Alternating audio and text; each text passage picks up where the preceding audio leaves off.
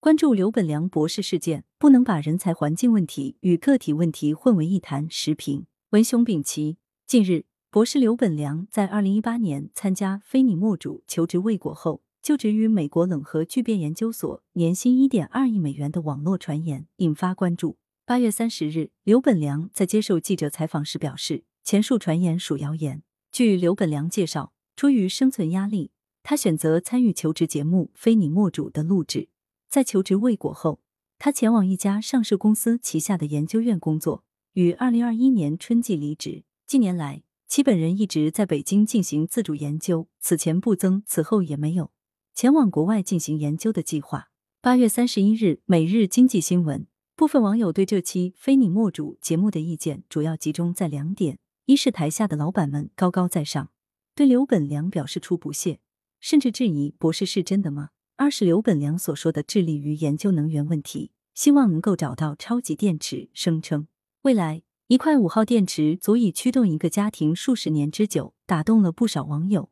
一些网友还把他比为陈景润，在专业领域是天才，就是其他能力比较低，并质疑这些不识才的老板们埋没了一个天才。加之有人爆料称，刘本良去了美国，年薪超一亿美金，有了很多难得的科研成果。更挑拨网友的情绪，直言打脸这些老板。还有人进而感慨，国内的学术研究环境让天才也无用武之地。需要指出的是，在人才自由择业的市场化就业环境中，可能会有几个老板不识才，错过一位优秀人才。但一位优秀人才没有任何一个单位给其施展才华的机会，这是不太可能的。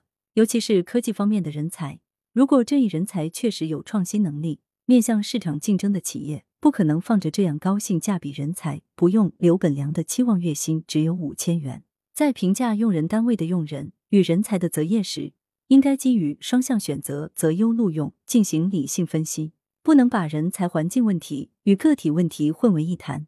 在节目中对刘本良提出质疑的几个老板，虽然只能代表这几个老板的意见，但他们的质疑意见也很正常，因为一个博士生一心想搞科研。对薪资要求也不高，为何一直没有单位聘用他开展针医研究，而只有靠妻子和父母的资助？选择的科研项目很难，这确实是一个理由。但是除了这个理由外，这个科研项目是否具有可行性，他本人是否真有开展针医科研的能力，更需要探讨。自认为可以搞出划时代、诺奖级科研成果的人有很多，但正规的高校科研机构基本都瞧不上。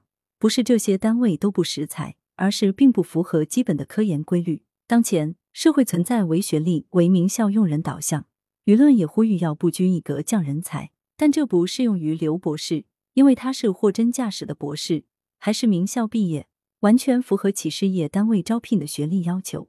事实上，刘本良在毕业后曾经应聘到一家公司工作，也是一个研究院，但不是研究能源的。他在这家公司一边上班。一边琢磨一个比较有意思的课题，做了一个小实验，出现了一个奇异的结果，他就从公司离职了，在家专心做这个课题，就是节目上说的那个能源研究。在节目录完之后，他以前的同事知道后，跟老板打了个报告，他就又回到原来的公司上班。二零二一年，这个研究院解散了，他再次离职，离职后一直在家继续做研究。从以上过程可见，他搞能源研究一直是自己在做。在公司上班时是业余时间做，而辞职后也是在家单干。平心而论，以这样的研究方式，要取得他所说的研究成果，基本上没有可能。而他成为新闻人物后，也没有能源企业或者投资方找到他支持他这一研究，或许已经表明市场对他所说的研究的态度。耐人寻味的是，关于刘本良被美国企业聘用、年薪上亿的传闻，从他上节目后一直就有。网友编造这样的传闻，主要目的或许是为了打脸节目和老板，质疑老板们高高在上，不重视科研人才，造成了人才流失。这其实是一种情绪化的表达。毋庸讳言，有的人才确实因为人才管理和评价体系不合理、不被重视，无法充分施展自己的才华而流失。但是，这难以用到这一事件的当事人身上。他存在的问题，并不是人才环境问题。更多是对自我的定位与职业发展规划问题。